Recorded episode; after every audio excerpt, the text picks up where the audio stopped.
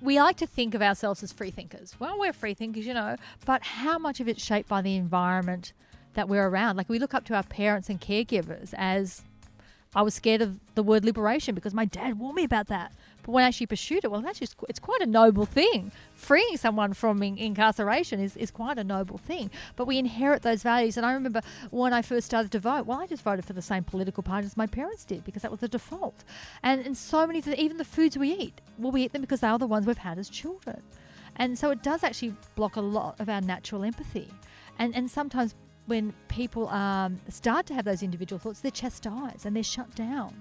But I think one of the things with our society, we are actually encouraging the free thinkers, the crazy ones. We're celebrating them, and we're actually encouraging people to follow your heart. Ha- have a punt. It may work or it, may not work. And that was what when I started Edgar's Mission, you know, and I, I quit my full time paying job. I'd just taken a mortgage. I quit my full time paying job.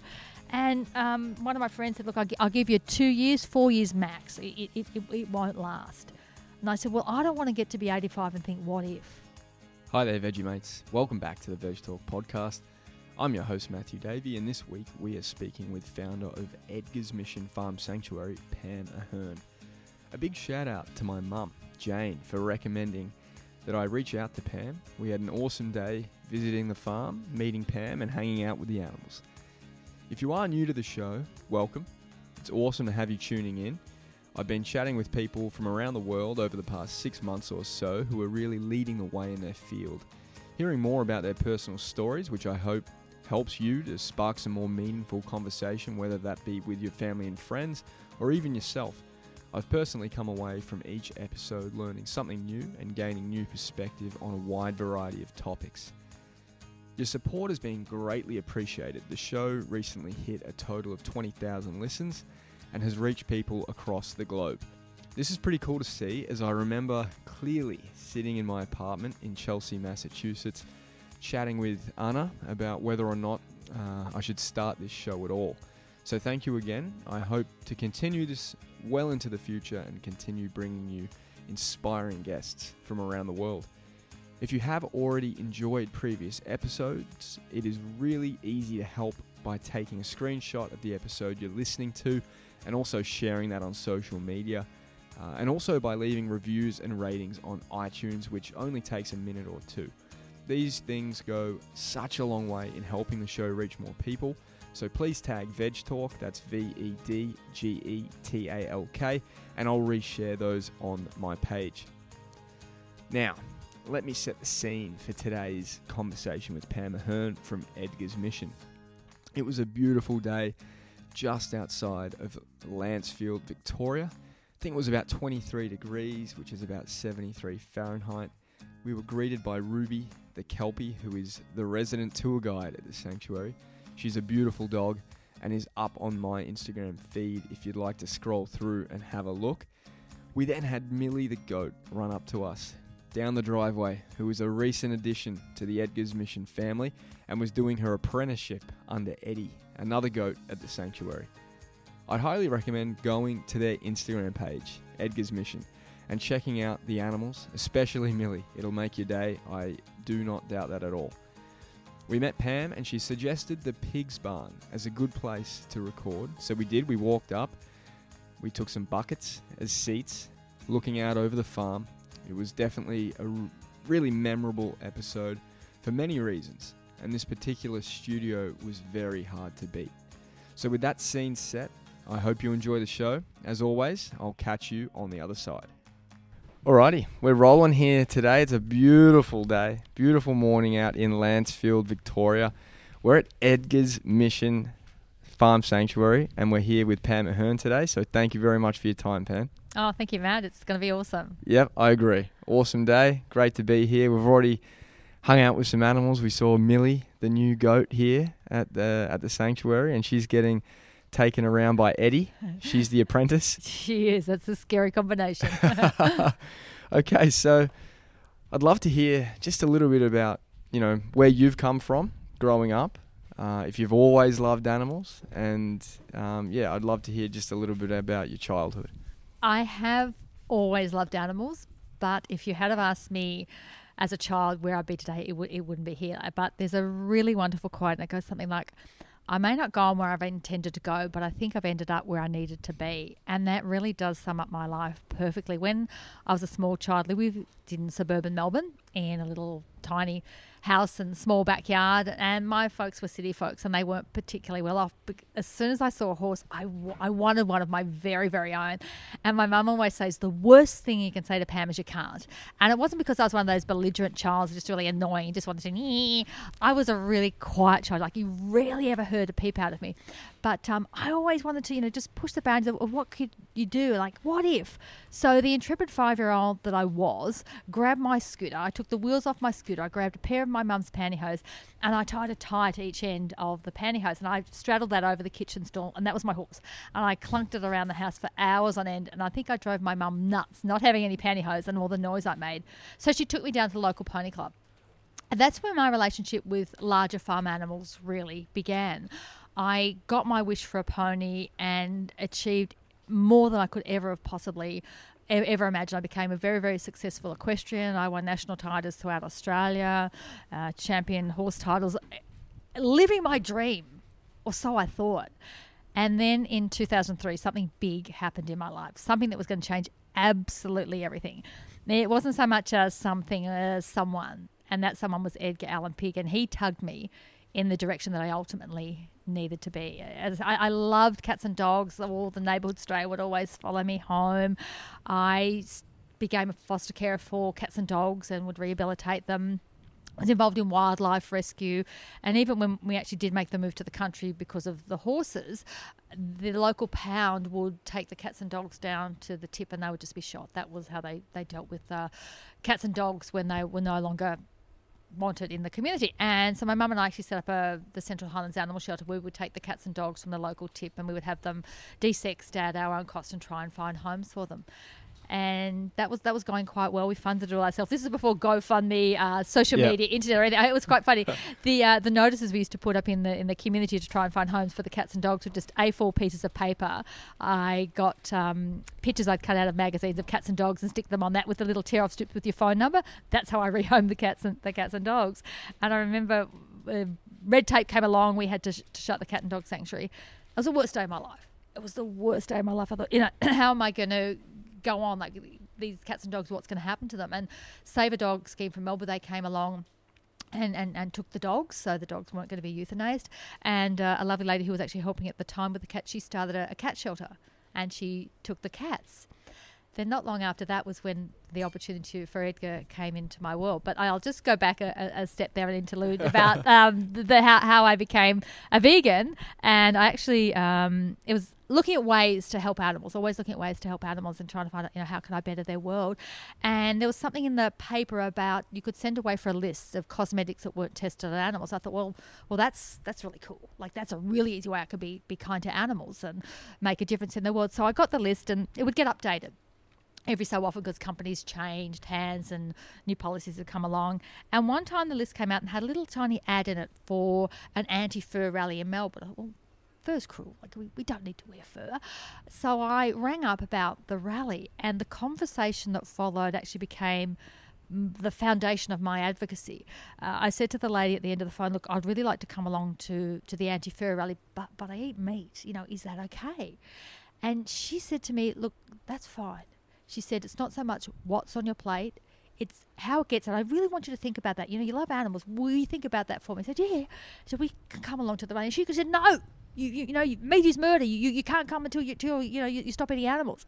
So I, I, went along to the rally, really curious, wearing my woolen skirt and leather shoes and leather belt. And as I said, I was a very, very shy person. I was listening to all the conversations that were buzzing around me. And they started talking about animal liberation. It popped up a few times. I, oh, I was a bit scared of the word liberation because my dad warned me about, you know, the communists, the terrorists, the wackos, they're the bad people.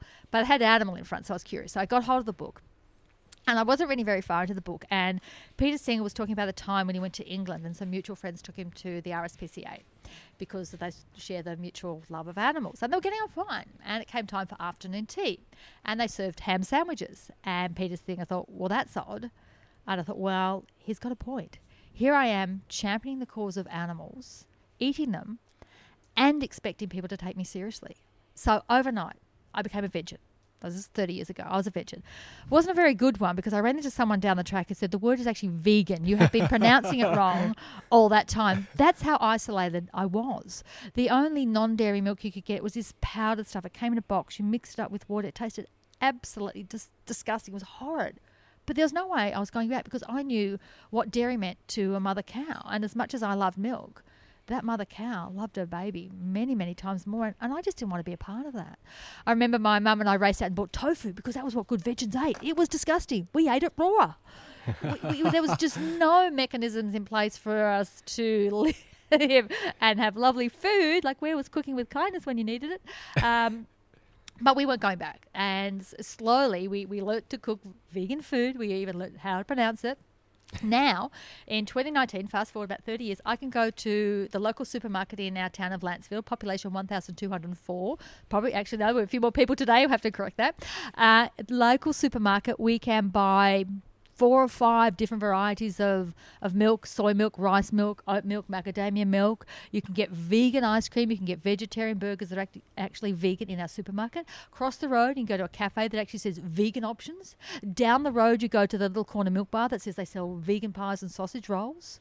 It's awesome how times are changing. And that is all because people are starting to make connections to make connections. And so that's what I want to do is actually help people make those connections.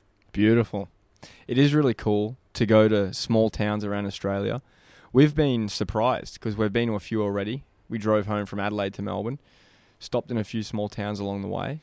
And yeah, you go to the local IGA yeah. And you see vegan burgers, vegan sausages. It's so cool. There's like a little stand with tofu and yeah, they're proud of it. Yeah, yeah. other products like that. I've even seen some uh, some vegan cheeses and yes, and stuff yes. like that. So it's.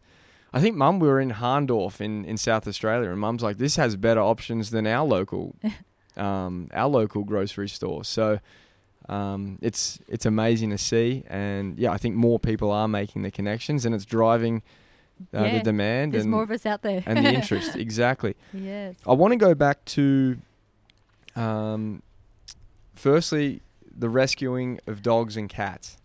So you know you were a young girl at this point. Yeah. Bringing bringing dogs and cats home what did your parents think about that at the time? My mum was a passionate animal lover re- really loved cats re- really loved cats. And my dad loved loved animals as well. My dad was involved in, in the law, um, and I think the marriage of those two values. If you care about animals and you care about justice, where's that going to take you? like, wh- where's that going to take you? I was destined to be uh, be where I've come today, even though um, they mightn't have shared my, my values. Particularly, my dad thought I was a little bit extreme, uh, but he always um, supported me and challenged me. I remember one time I was at a restaurant, I was coming out with my profound pearls of wisdom, and he said to me, I said something like, everybody knows that. And he said, Have you asked that man over there? well, no, I hadn't. So it taught me about credibility. Like when you say something, make sure you have your facts right. And I think when we're talking about the things that happen to animals, I don't think we have to exaggerate. Like, I don't think we have to go to the extreme brutality, uh, uh, the egregious things that are outside the law. I think the a lot of the legal stuff is what we need to challenge because that will always be egregious, the really, really bad stuff. I think it's the way we're treating animals today that we that we need to look at. And so back back to the cats and dogs thing. Um, I think when we moved to the country, because we filled that void, there was nothing nothing for the for these animals. They, they were being shot in a society that, um, excuse me, di- didn't realized that there was there are other options. Uh, I, I love the story of the Emperor's New Clothes. I often tell it to children when we have uh, school talks and things like that. Actually, having the courage to actually speak up and say, because once we started the the animal shelter, people came and wanted to help.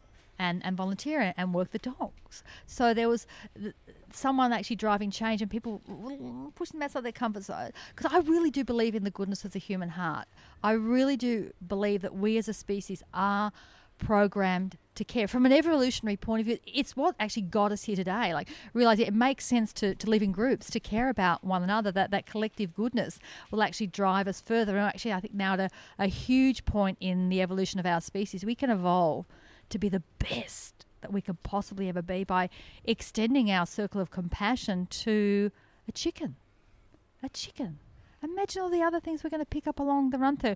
And, and when I was actually looking at the advocacy that I would take, one of the first things I actually focused on was anti vivisection. Because I remember one of the times when I would go into the city, I saw a, a, huge billboard of this cat. It was a black and white cat. I closed my eyes and I see this poor cat staring back at me, saying, What are you doing to help me?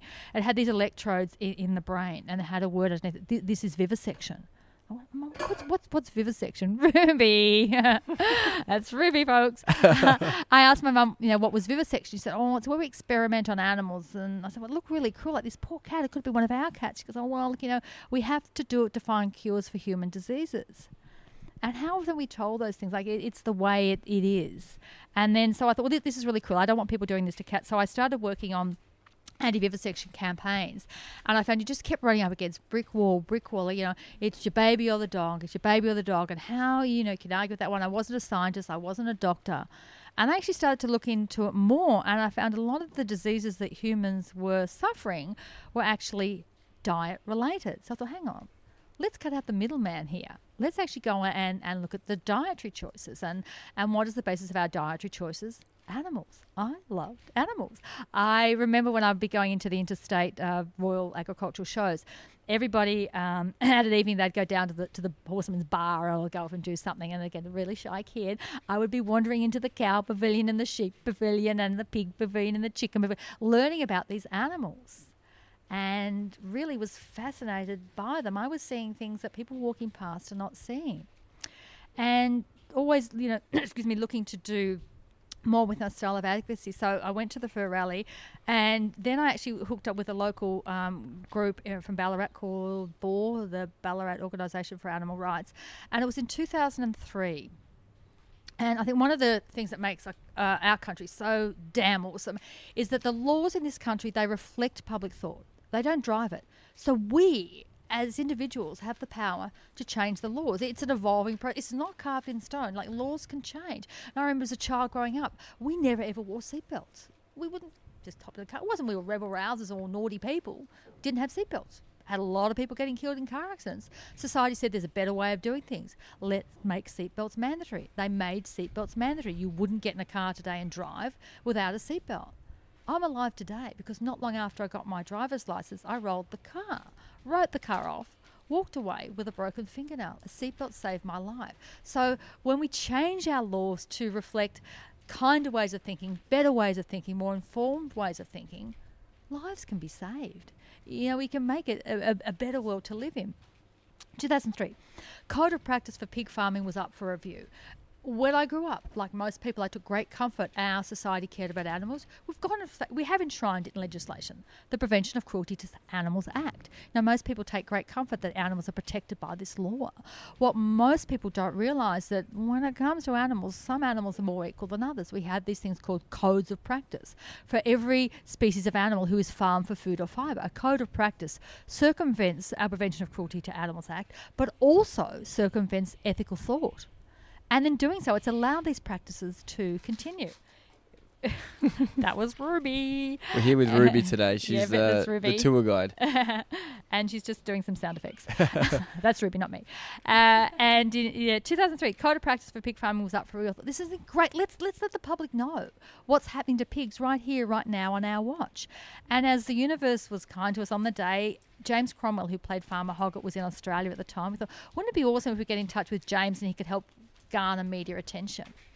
James couldn't do enough to help us. He's the most awesome man. He's just so incredibly kind. Does a lot of work in America for animal groups, but also for um, people as well, which just goes to show caring for animals and caring for people is not mutually exclusive.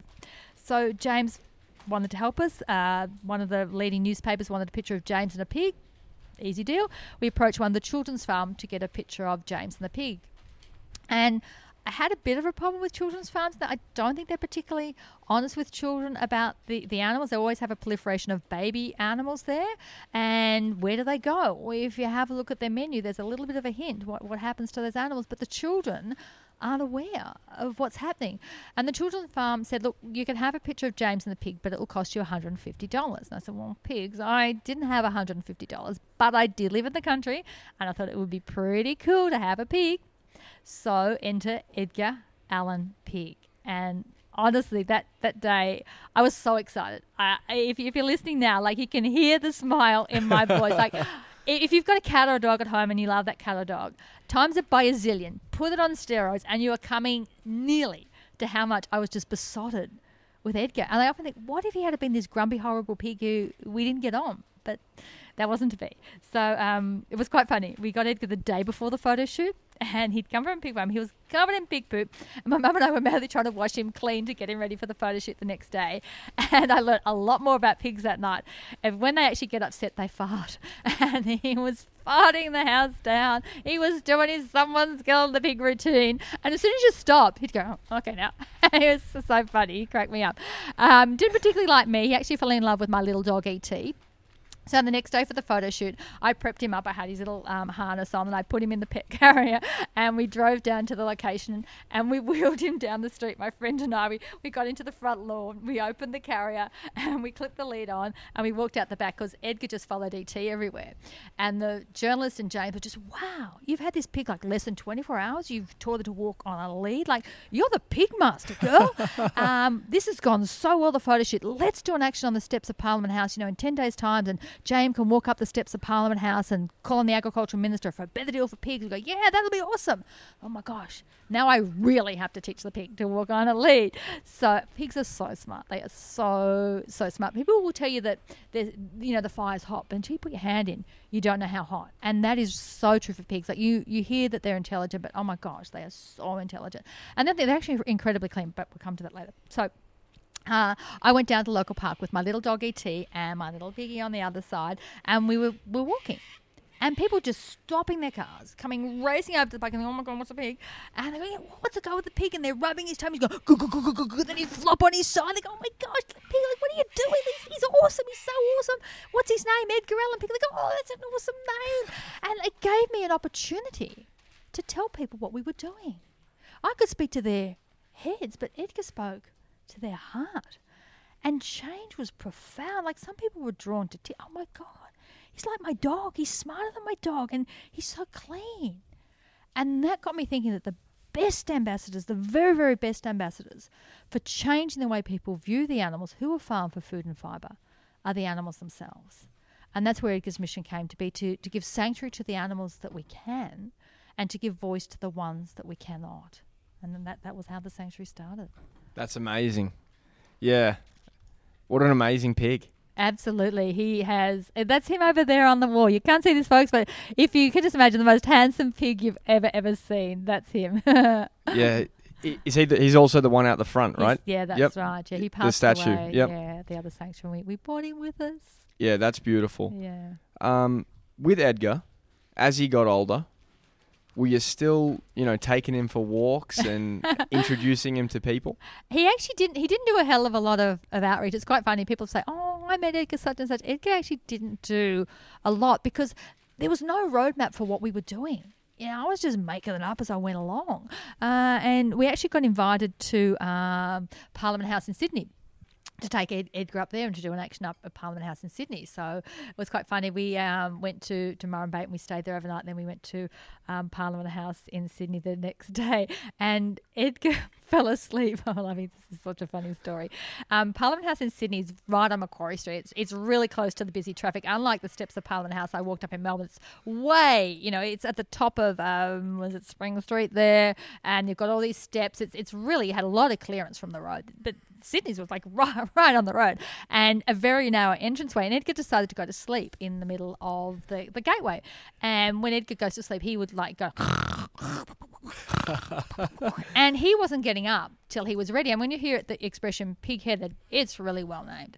And there's a, gorgeous photo that um, Reuters took of this big belly security guard. He came over and he's standing over me, arms akimbo, going, you know, mischief, you know, got to move the pig. And I'm here going, but, but I can't. He doesn't want to move. and we had to wait till, till Edgar won the trip. And the politicians are coming and having to step over the snoring Edgar. What's the fig doing there? And smiling on the run through. And I think even when you smile, your mind opens your mind opens, and that again was was something I was thinking about. Is actually creating change for these animals in a positive, engaging way is when people smile and they want to know more. They were asking me more about Edgar's mission when people come to the sanctuary. Like, tell me more. Like, what's that thing over there? You've made a mountain for goats. What goats like to climb? You have a village for chickens. Yeah, well, chickens they all like their own houses. You know, they, they you know have have friends, and sometimes you know cheeky boy goes and steals everyone else's hens, and it's it's quite funny. There's a few love triangles going on, and it's really it's really awesome. These animals telling their stories is is so easy and it's so beautiful. So getting into that, having animals as the you know the very individuals that are you know getting into the hearts of people and telling their own stories by just being. How did the the sanctuary grow? It literally grew like Edgar. I'm actually so glad I got a small pig because I hadn't really had anything to do. And I, I could imagine if someone came along and saw Edgar, he was like nearly 500 kilos, a huge pig. And he, he just grew. So actually, I got to learn with him. And it serves me well now when I deal with the other pigs that we have. But um, back to ha- how did it grow? It was actually just through actually wanting to save animals and seeing the impact it had on animals. And I didn't even think about having visitors to the sanctuary. I think there was a busload of people one day in Kilmore, and wherever they were supposed to go wasn't open. And they heard someone said, "I'll call Edgar's Mission," and oh, they came. Oh yeah, come and have a look. And watching people come to the sanctuary and and watching them meet the animals, and then so the tours started happening.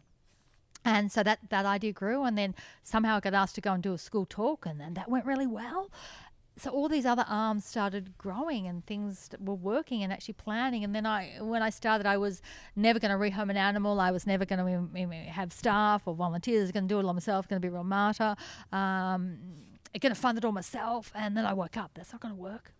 Like the, if you want to have the best impact for animals you've actually got to step outside your comfort zone. And it was really hard taking donations. You know my dad was very very adamant. He was. I often think he was the meanest dad, but bless your dad, you honestly you had such a profound impact on me that you work for everything you got. Like you, you didn't. If we didn't afford, don't even have a credit card today. If you can't afford it, you don't have it.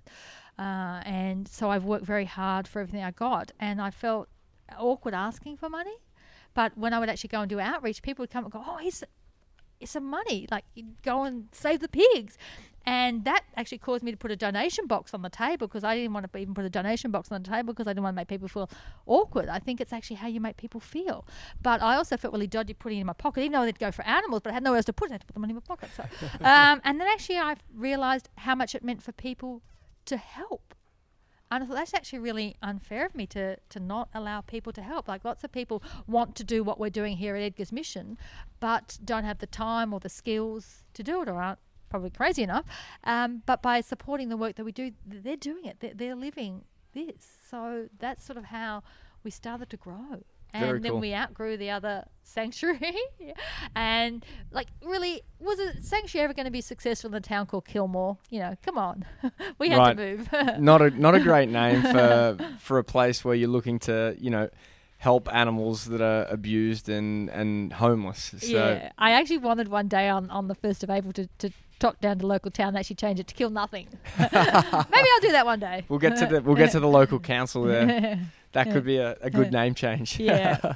um, so as as you're growing and you know you you are bringing more animals in, have you got any stories in mind or uh, times where you would you know bring people in? Maybe they not necessarily not necessarily knew exactly what they were coming to, and maybe they've left with a completely new perception of of, oh. of farmed animals so so many times we we do that. We change, open. I like to say open. I think change because I, I, believe hearts are good. Uh, you know, open people's minds and their hearts by telling the stories. And and in Australia, we have this romantic notion of dairy. It's it's wholesome and it, it's good and it's it's it's kind and it's bucolic. The cow in the field with the calf and and everything.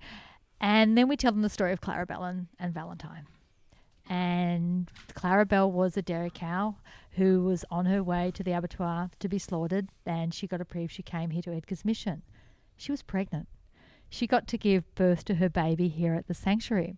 And it was really interesting. We rescued two dairy cows at the time, and there was Daphne. God bless Daphne. She's, she's passed on now. But Daphne was this big Friesian Holstein black and white girl, typical one when you think of, of, a, of a dairy cow. And she um, gave birth on Australia Day. So, of course, we called her Baby Aussie. And she was very, very gentle and kind. And the day she gave birth, everyone goes, "Oh, quick! You know, Daphne's giving birth to a baby." So we sort of raced out there, you know, with the with the hot water and the cigars, you know, and take photos and everything. And as soon as we took one step in the paddock, she's just gone, and she started pouring the ground, and like it was like this Godzilla of cow was like, you know, go ahead, make my day. Go, okay, quick, grab the long lens. She didn't want a baby taken away. She did not want a baby taken away. Um, then little Clarabelle, the Jersey with the big doe eyes. This is the story that gets to me because these two are still with us today. Um, just over here, she, she gave birth, and Clarabelle's this really lovely little sweet Jersey, and she's always first for food, always first for food. And then getting near a time, wasn't quite a time, but getting near a time, she was last, getting slower. Oh, maybe she's, you know, the baby's getting heavy. She's trudging up there, and she'd be looking back and thought, oh, yeah, she must be, you know, not far off. And then one day I noticed one teat, just one teat was engorged. Thought, hello, hello, hello. And so I followed her back to the forest.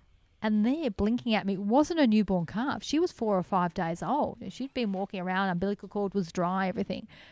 She'd given birth to her baby and she'd stashed her in the forest. This is incredible. So I had to go back and, you know, tell tell all the guys here, so come back, we go back, the calf's gone, she's moved the calf. And she did this every day. She'd move the calf to a different spot.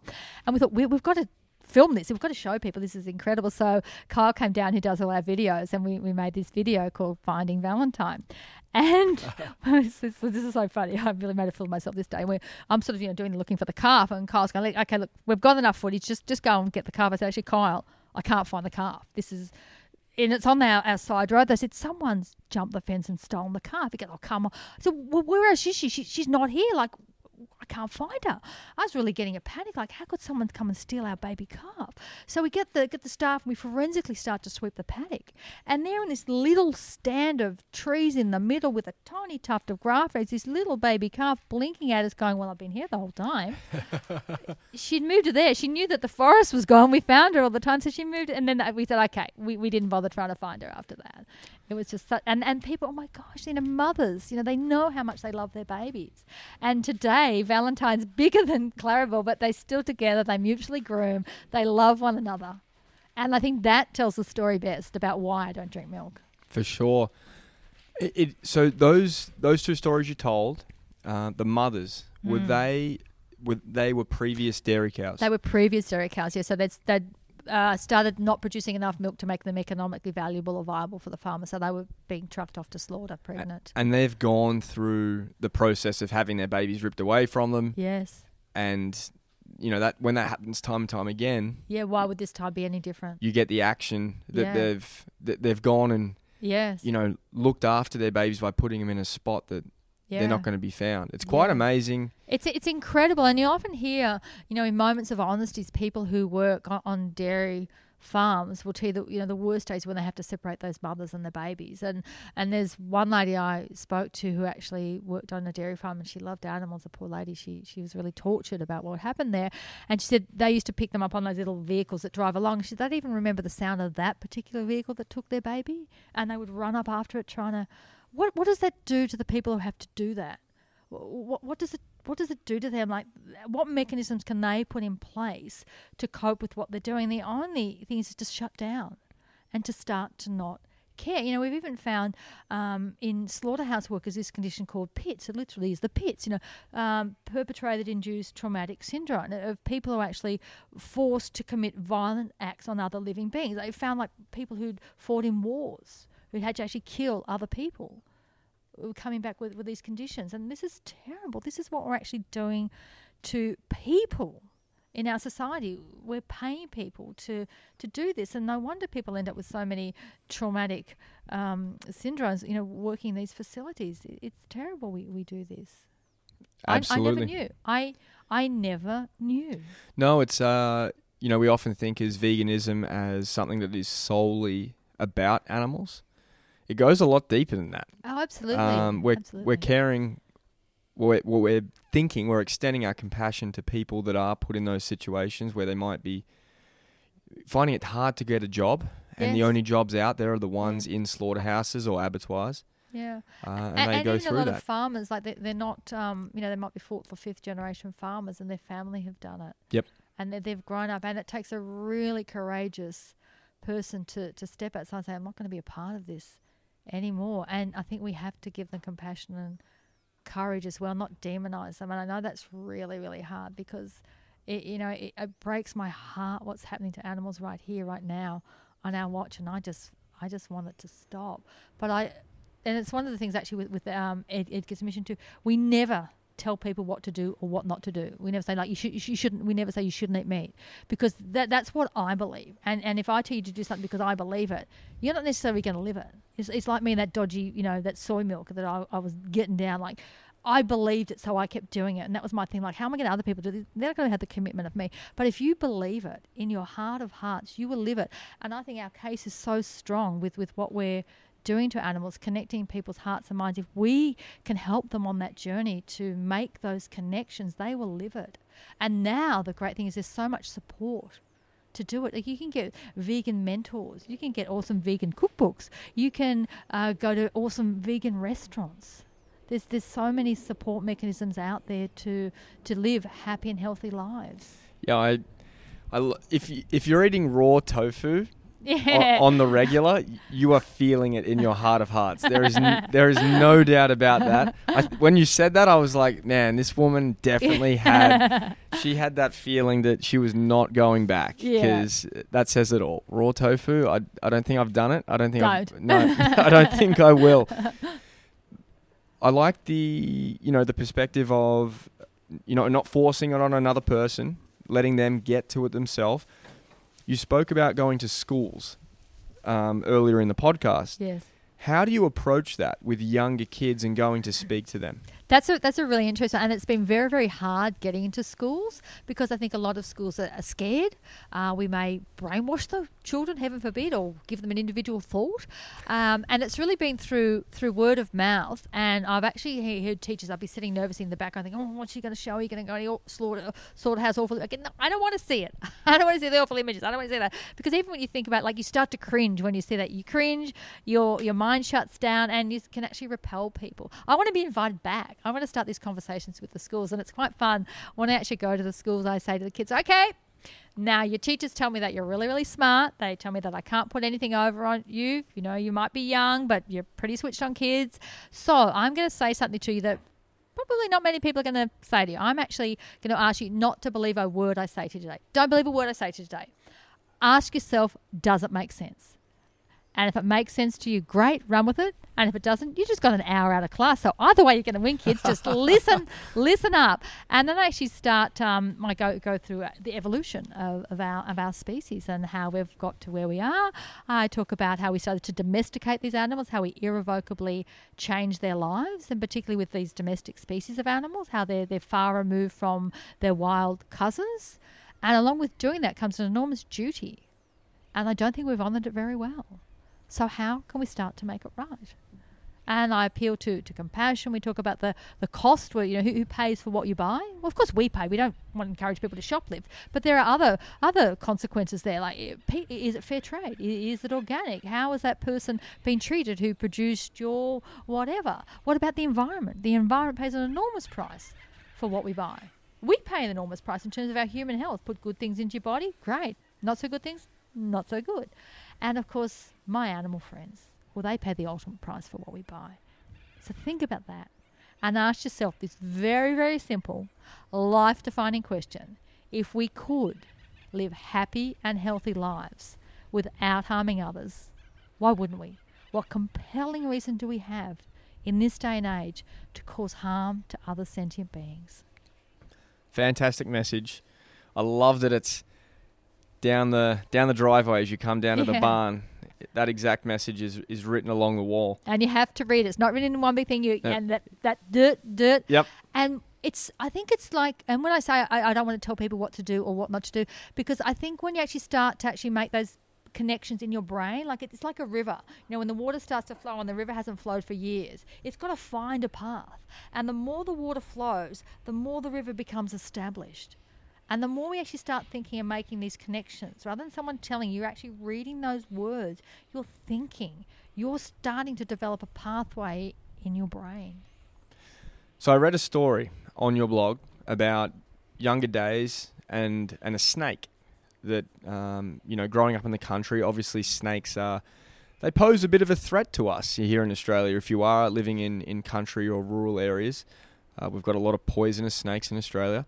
I can understand, you know, exactly where you were coming from, where um, you're scared and, and you're taught to, to go and get an adult or to, to deal with it in a way that ends in, you know, them being killed.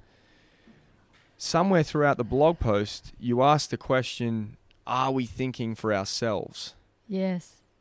Um, what do you make of I suppose where we were kind of going there with you know society shaping Oh, a lot of our thoughts and maybe blocking that river that you were talking about. Absolutely, and when it's one of the, the things you know when I talk to, to school students as well or any groups like you know it. We like to think of ourselves as free thinkers. Well, we're free thinkers, you know, but how much of it's shaped by the environment that we're around? Like we look up to our parents and caregivers as I was scared of the word liberation because my dad warned me about that. But when actually pursued it, well, that's just it's quite a noble thing. Freeing someone from in- incarceration is, is quite a noble thing. But we inherit those values. And I remember when I first started to vote, well, I just voted for the same political party as my parents did because that was the default. And and so many, even the foods we eat, well, we eat them because they are the ones we've had as children. And so it does actually block a lot of our natural empathy. And and sometimes when people um, start to have those individual thoughts, they're chastised and they're shut down. But I think one of the things with our society, we are actually encouraging the free thinkers, the crazy ones. We're celebrating them, and we're actually encouraging people to follow your heart. Ha- have a punt. It may work or it, it may not work. And that was what when I started Edgar's Mission, you know, and I, I quit my full time paying job. I'd just taken a mortgage. I quit my full time paying job, and um, one of my friends said, "Look, I'll, gi- I'll give you two years, four years max. It, it, it, it won't last." And I said, "Well, I don't want to get to be 85 and think, what if? I, I want to try it. Like I, I want to give it a go. And if it doesn't work, and if it goes belly up, well, I can always go back and get a job somewhere. Like I'm, I'm young enough. Um, I wanted to, to push those boundaries, and that little five year old kid that just was saying, you know, what if I try this? And I really appeal people to actually, you know, challenge the beliefs that you've inherited from others and not really thought that much about because we are so we are so indoctrinated. We don't even realize it. You know magazines and social media and so many things. You know we, we celebrate people because they wear a certain brand of clothes or they're a great tennis player and they're, they're cool things but we don't have to be them. Yep, agreed. I, I've you know that's uh, I think it's a great it's a great thing to just start thinking about. Uh, The the question why has helped me a lot. You know, just start questioning things like okay, you know, dairy. Why are we drinking it? yeah, exactly It's a great That- place to start. It's a really good place. You know, the only species that drinks milk beyond infancy, and we actually lost the, the gene to do it years ago, and that's why we have so many people lactose intolerant. And then you know people getting sick, and that was what I was finding out when I was looking at you know human health and, and the vivisection thing. Like actually, we're actually making ourselves sick because we've always done it that way. Know, one of the quotes on, on our kindness trail that meanders around the farm, we've got quotes, um, folks, from some of the finest human minds. Not necessarily animal quotes. They're there to inspire people, challenge people, some to make you laugh. But there, there's one that says that you know the most dangerous uh, words in the English language is it's always been done that way. And you know how often well, it's always been done that way. We've always done that way. Well, chances are we probably haven't always done it that way. It's been you know happened in the last you know a couple of hundred or, or even thousand years. We haven't always done it that way, but we have been kind.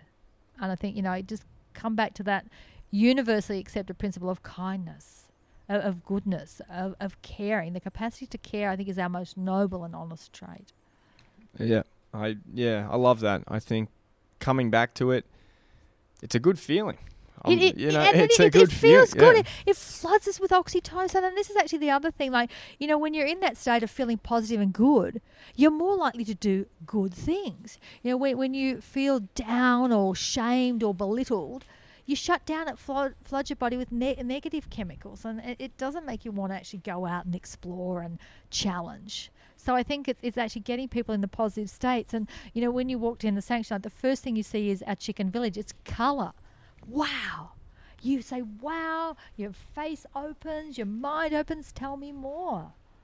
It's Yeah. just getting people in, in that good spot, that sweet spot. So you'd be more likely to do good things. And uh, not necessarily for animals, for yourself, for your neighbour. Because we're, you know, we like to think we're so apart from animals, but we are a part of the animal kingdom. We're a part of it, not We- apart from it. We are an animal. We are. we you know that's I think that's so, what's so powerful about a sanctuary is that you're able to have that connection. So you know, you might come here and you might have had sausages for dinner the night before. It's completely possible.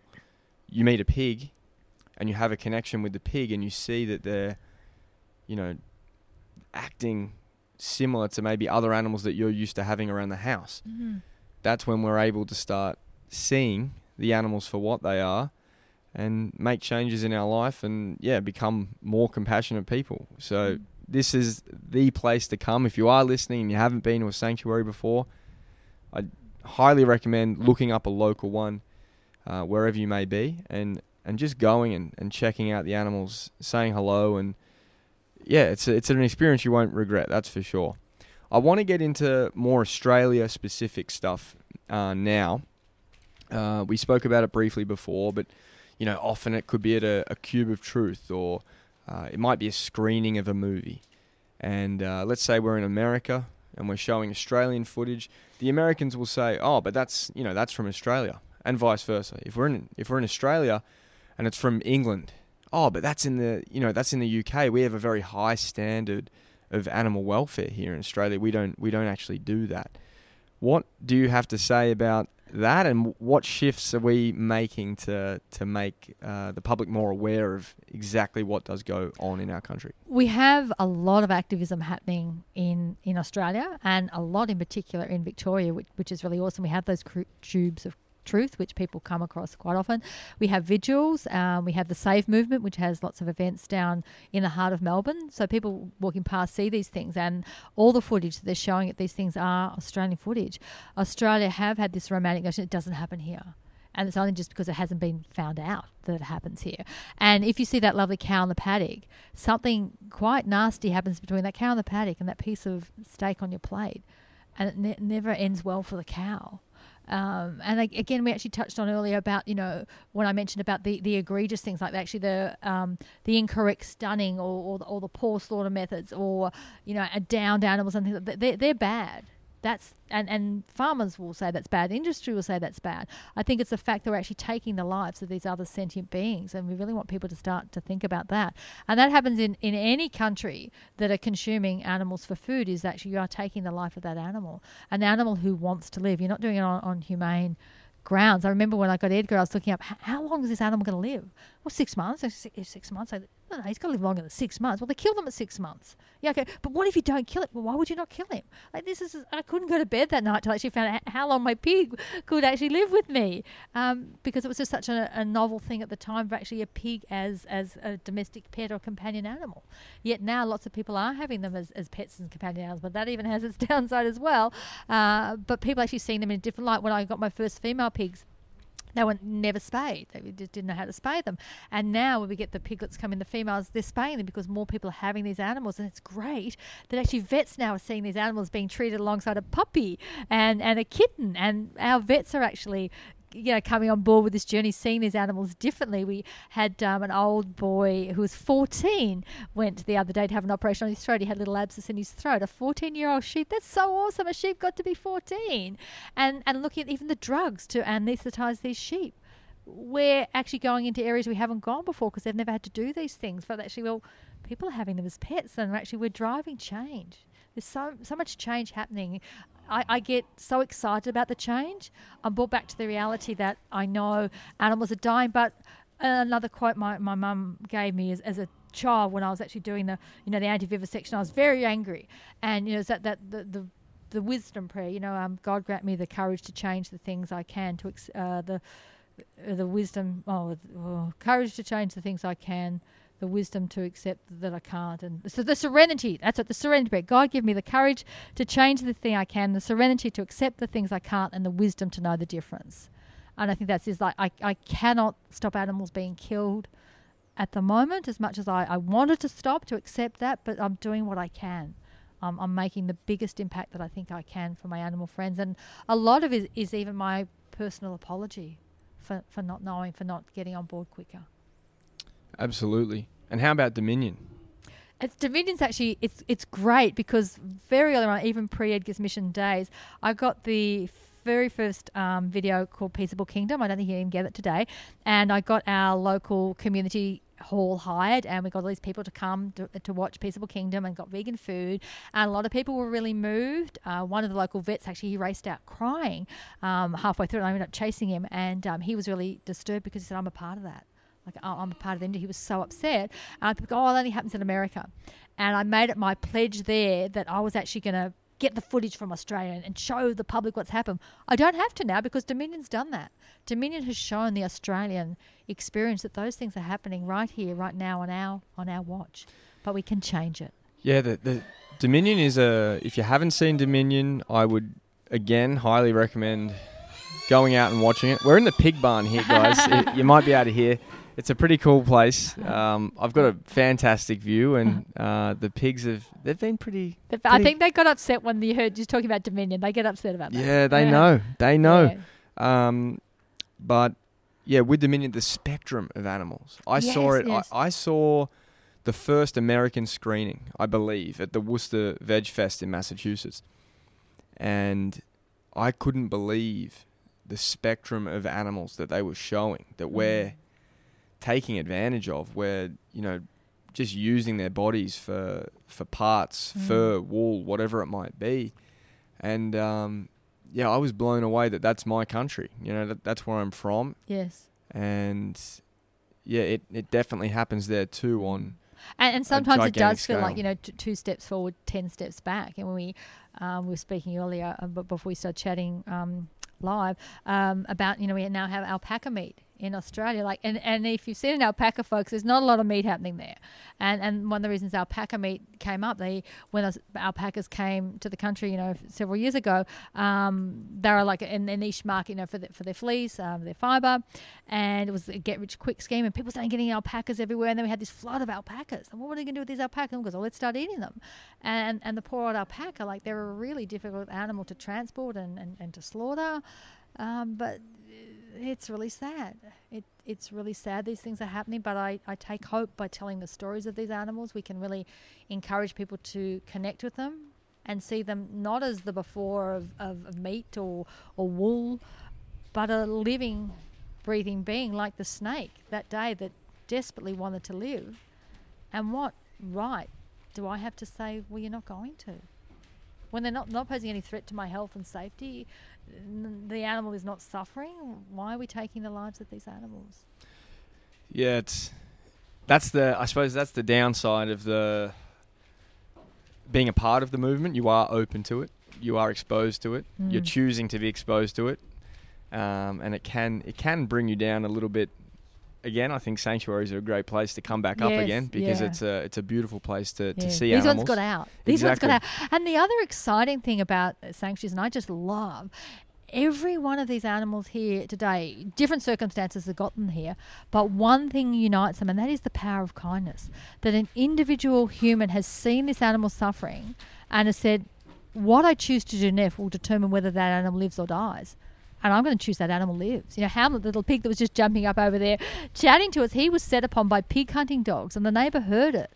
And he actually intervened. Two pig hunting dogs, like he took on two pig hunting dogs to save a pig that wasn't his pet, that was crying out for mercy. And he gave that animal mercy. Now, poor old Hamlet lost his, his ear in the process, but hey, he got to live at a sanctuary.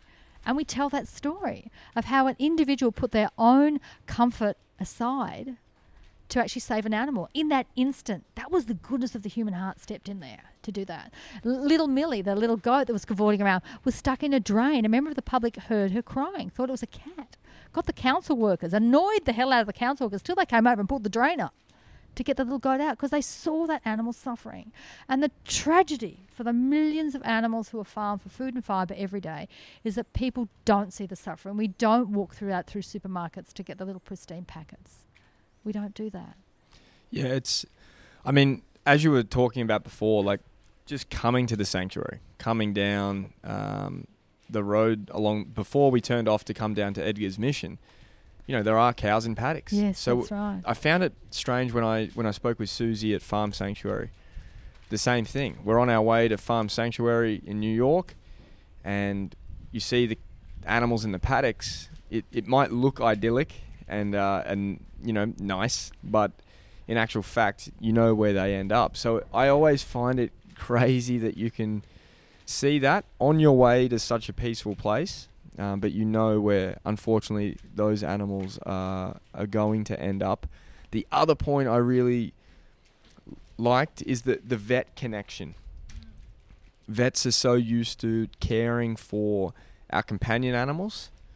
Um, but when they get exposed to caring for, for farmed animals, I think it definitely broadens their uh, their mind in in terms of um, you know how these animals are, how what their nature is like, and yeah, just extending their compassion to uh, to other animals and not just our regular companion animals. Oh, that's exactly right. As a child, I, I wanted to be a vet. I really wanted to be a vet. I loved animals.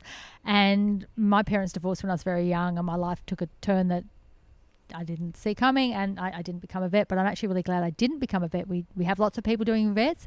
We don't have many people running not-for-profit farm, farm sanctuary, so it, it's good. And I think even you know this this sanctuary here, as you said, like everyone around us is farming animals for for profit.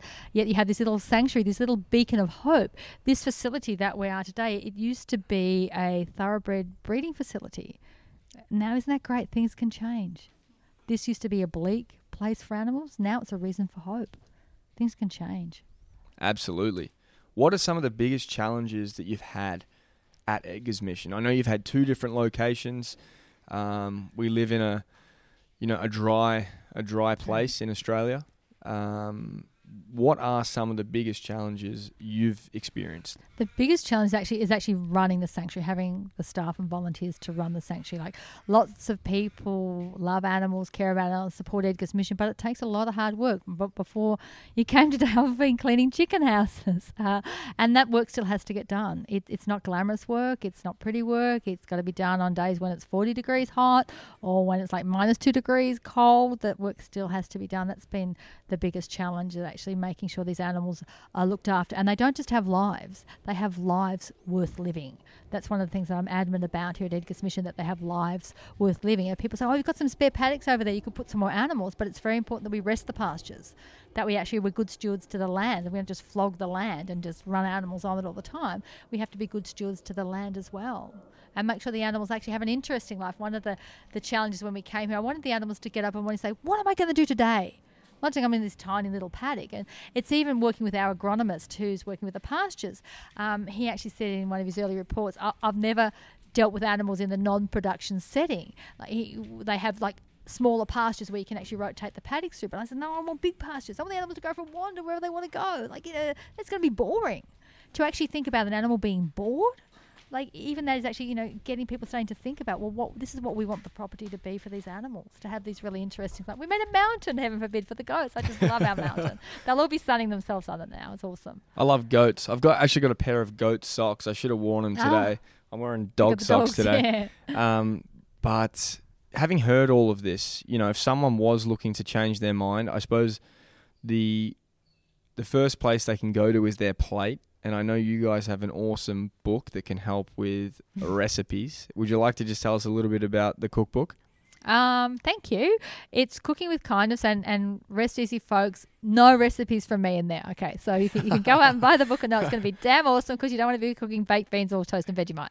Um, and the, the, book is a real a testament to the power of kindness. Like people came on board from everywhere to help make the book possible. Chefs throughout Australia donated vegan recipes to, to go in the book. This whole variety of delicious food.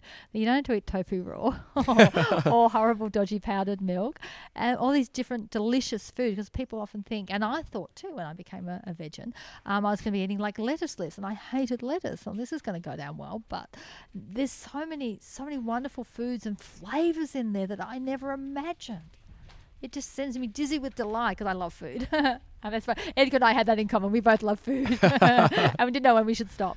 Um, but the, the cookbook is great, and there's lots of good cookbooks. Don't buy mine, and actually, even if get the library to get it in. Like libraries are great communal places for people to go for books and resources, and then other people can share it as well. So get your library to get it in if you, if you can't afford it or want to actually share the kindness around as well. That's a fantastic idea. I we should go to our local library get it in. I think that's that's an awesome idea. One thing we did do. Uh, they've got these little free libraries in some communities. They'll be on the street um, so if you you know if you have one of those free libraries around your local community, and can go and purchase the copy of Cooking for Kindness, put it in the free public library. People are able to come and you know borrow it, bring it back uh, as they please. Oh, that's awesome. So I, I like that idea as well. Um, I suppose one last thing before we before we um, you know let you go back to work cleaning the chicken the chicken coops and all the other jobs that you've you've got around the farm is if people did want to come and visit how do they go about doing that Oh, thank you. Yeah, because we, we're not open all the time. We're, we're very particular. We don't just have people wander around the farm. Our security of our animals is paramount.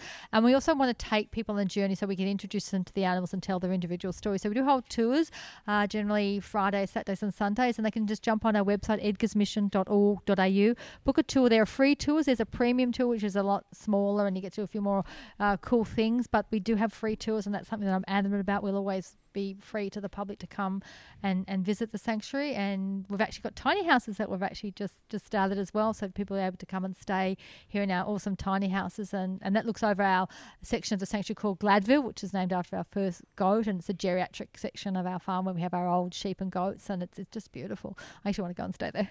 we saw the tiny houses on the way in. They Yeah. look they look really really nice. It Yeah. um, we we're quite interested in tiny houses ourselves. So yeah, they're amazing, and that, even the tiny houses again are a testament to the power of kindness. I was talking to one of our volunteers one day, and I was telling them how I had this idea. I want to get get some tiny houses and do some fundraising. He said, "I'll buy them for you." I said, "What? They bought the tiny houses for us?" Yeah, they bought the tiny houses. Like, how cool is that?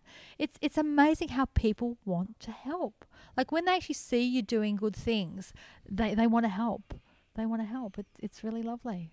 That is amazing. Yeah. That is cool. Lastly, where can we find you online, uh, and how can we donate if we if we did want to Oh, uh, thank donate you. to to the sanctuary? That, that's awesome. Um, edgarsmission.org.au and the tab at the top, uh, donate there. You can become a monthly donor or a one off donor. There's lots of things you can do. There's best buddies and merchandise, all those other sorts of things. And that, I hope the guys in the office listen because actually I flogged something. I always get into trouble. You never, you never pushed anything. So there, thank you for the segue. All right, Pam. I really, really enjoyed today's podcast episode. I think this is probably my favorite setting for actually sitting down and, and recording. Just to give you guys a picture, we are in the pig barn here at Edgar's Mission. We're sitting on a couple of buckets and we're outside looking over the farm. It's it's a beautiful place. I've had a guest producer, Ruby, Anna as always, but Ruby is here today. She's the tour guide, the Kelpie here at Edgar's Mission. She's beautiful. So thank you so much for your time. Thank you for sharing your story. And yeah, I can't wait to just continue watching this this place grow and yeah, I love I love the Instagram account as well. It's a it's a great place to, to Oh, feel good you. about animals. So Well, I, I thank you for the opportunity, and I thank you both sincerely for what you're doing for animals. There are so many people doing so many awesome things for animals. I think it's, it's a very exciting time to be alive if you care about animals. agreed. Thank you, Pam. Ciao. What's up, guys? We're here at the end of another VedgeTalk episode. This was number 31, so thanks again for tuning in. I love bringing you these shows and learning from these amazing people. I hope you are also getting something valuable out of each and every episode. Pam has had an amazing life, and to see what she and the Edgar's Mission team have created was truly an amazing experience. To see these animals so happy and to have a home where they are loved and treated with kindness is what they deserve. After the show, we headed to a local bakery who have added vegan pies to their menu. And funnily enough, the bakery was called the Aspie, not after the guy that you're probably thinking of, James Aspey. Uh, but this kind of thing is something driven by Edgar's mission and the demand from the people who come to visit. So it's really awesome to see the impact they're having on the local area uh, that surrounds the sanctuary and the local businesses also embracing, uh, you know, some wider options on their menu. If you have any questions, please jump on Instagram and search for VedgeTalk. Again, that's V E D G E T A L K. Drop me a message. I love hearing from you guys. I love hearing your feedback and what you got out of the episodes. Don't forget to leave a review and rating for the show. Please don't underestimate the small gestures that add up to helping the show. It really does not go unnoticed. uh, and it gets stories like Pam's to a much larger audience around the world. Next week, we are taking the pod to Bali, Indonesia for a chat with co owners of Kind Cafe and Give Cafe, Lauren and Corinne. Uh, they're doing amazing work, amazing things, and it's unlikely you'll meet two more down to earth humans. I'll see you all next week for another episode. Until then, keep it plant based, people.